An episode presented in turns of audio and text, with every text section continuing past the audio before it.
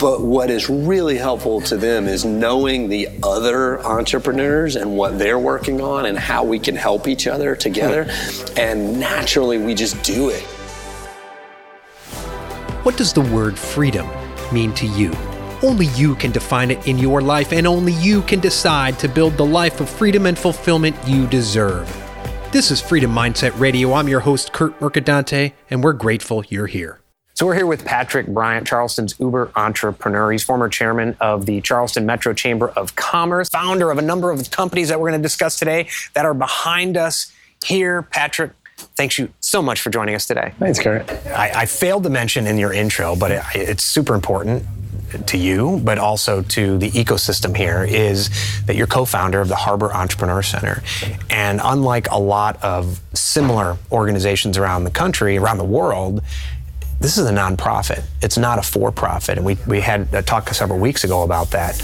What spurred you to found that and how's it going? Uh, it's going fantastic. It's it's definitely my passion project. Uh, my favorite thing uh, is entrepreneurs. I mean, as you can tell from my my desired uh, goals in life, I just enjoy being around people like us. Right? I I just get energized when I hear a story, uh, and many times I've gone to a startup grind or a, a speech of a fellow entrepreneur, and uh, I might be down during the day and I'm kind of busy and stuff's going on, and I think think, man, I don't, I just don't know that I need to make time to sit through another entrepreneur story, right?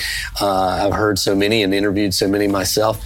And every time I feel that, when I sit there, I, this last week I, I, had a dear friend, a smart, super smart entrepreneur friend, uh, do her um, uh, startup grind. And as I sat there, I just thought, this is the best thing of my day is to hear this story and get That's re-energized great. and he, you know ideas that I had been having for a week clarified themselves listening to her story, right? Uh, because it just it really energizes me to be around entrepreneurs. So say all that to say that's why we started the Harbor Entrepreneur Centers. How do we get all the entrepreneurs in Charleston to collide?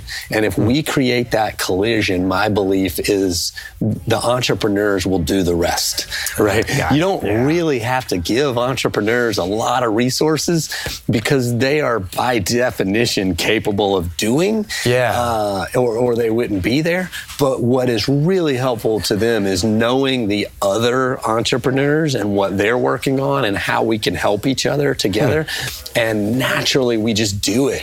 You know, once you know someone uh, for long enough, it there's that opportunity where you go, oh, we should start something. Yeah. Or, hey, I saw you're doing that thing. But my thing kind of fits into your thing. Maybe we should partner in this way, right? And so there's, uh, or I should, I should invest, or you should invest, or um, you know, there's just all this opportunity for uh, collision. So that was our goal: was how do we get all the entrepreneurs in Charleston to know each other? Because if that collision happens, the rest will take care of itself. So yeah. that was that was really our our vision. Now today it's five years old. Um, it's gone through its 11th cohort of the Accelerator, which is a business program that happens twice a year uh, with mentors and free space and really helps businesses grow.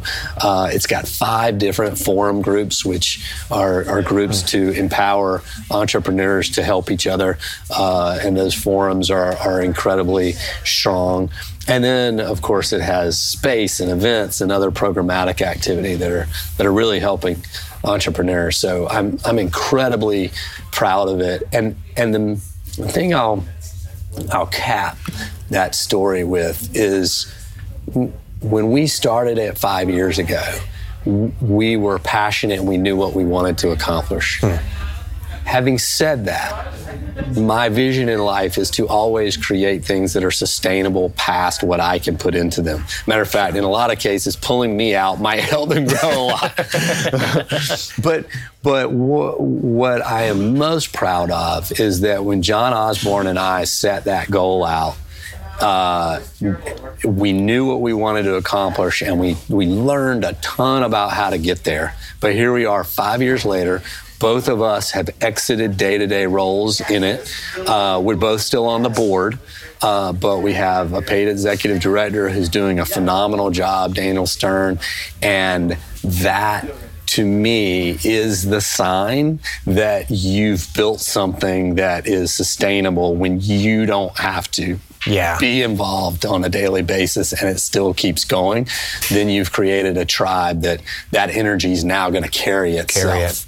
Right. Yeah, and all that and, and, and the collision of the entrepreneurs, you know, it goes back to your, the definition of freedom, right? And the autonomy is it's, you know, entrepreneurs don't need a central governing structure. It's a self-organizing organism, right? and that, that, really happens that way. Yeah. Um, and if you try to centrally organize it, it probably won't happen, you know, or people people will resist.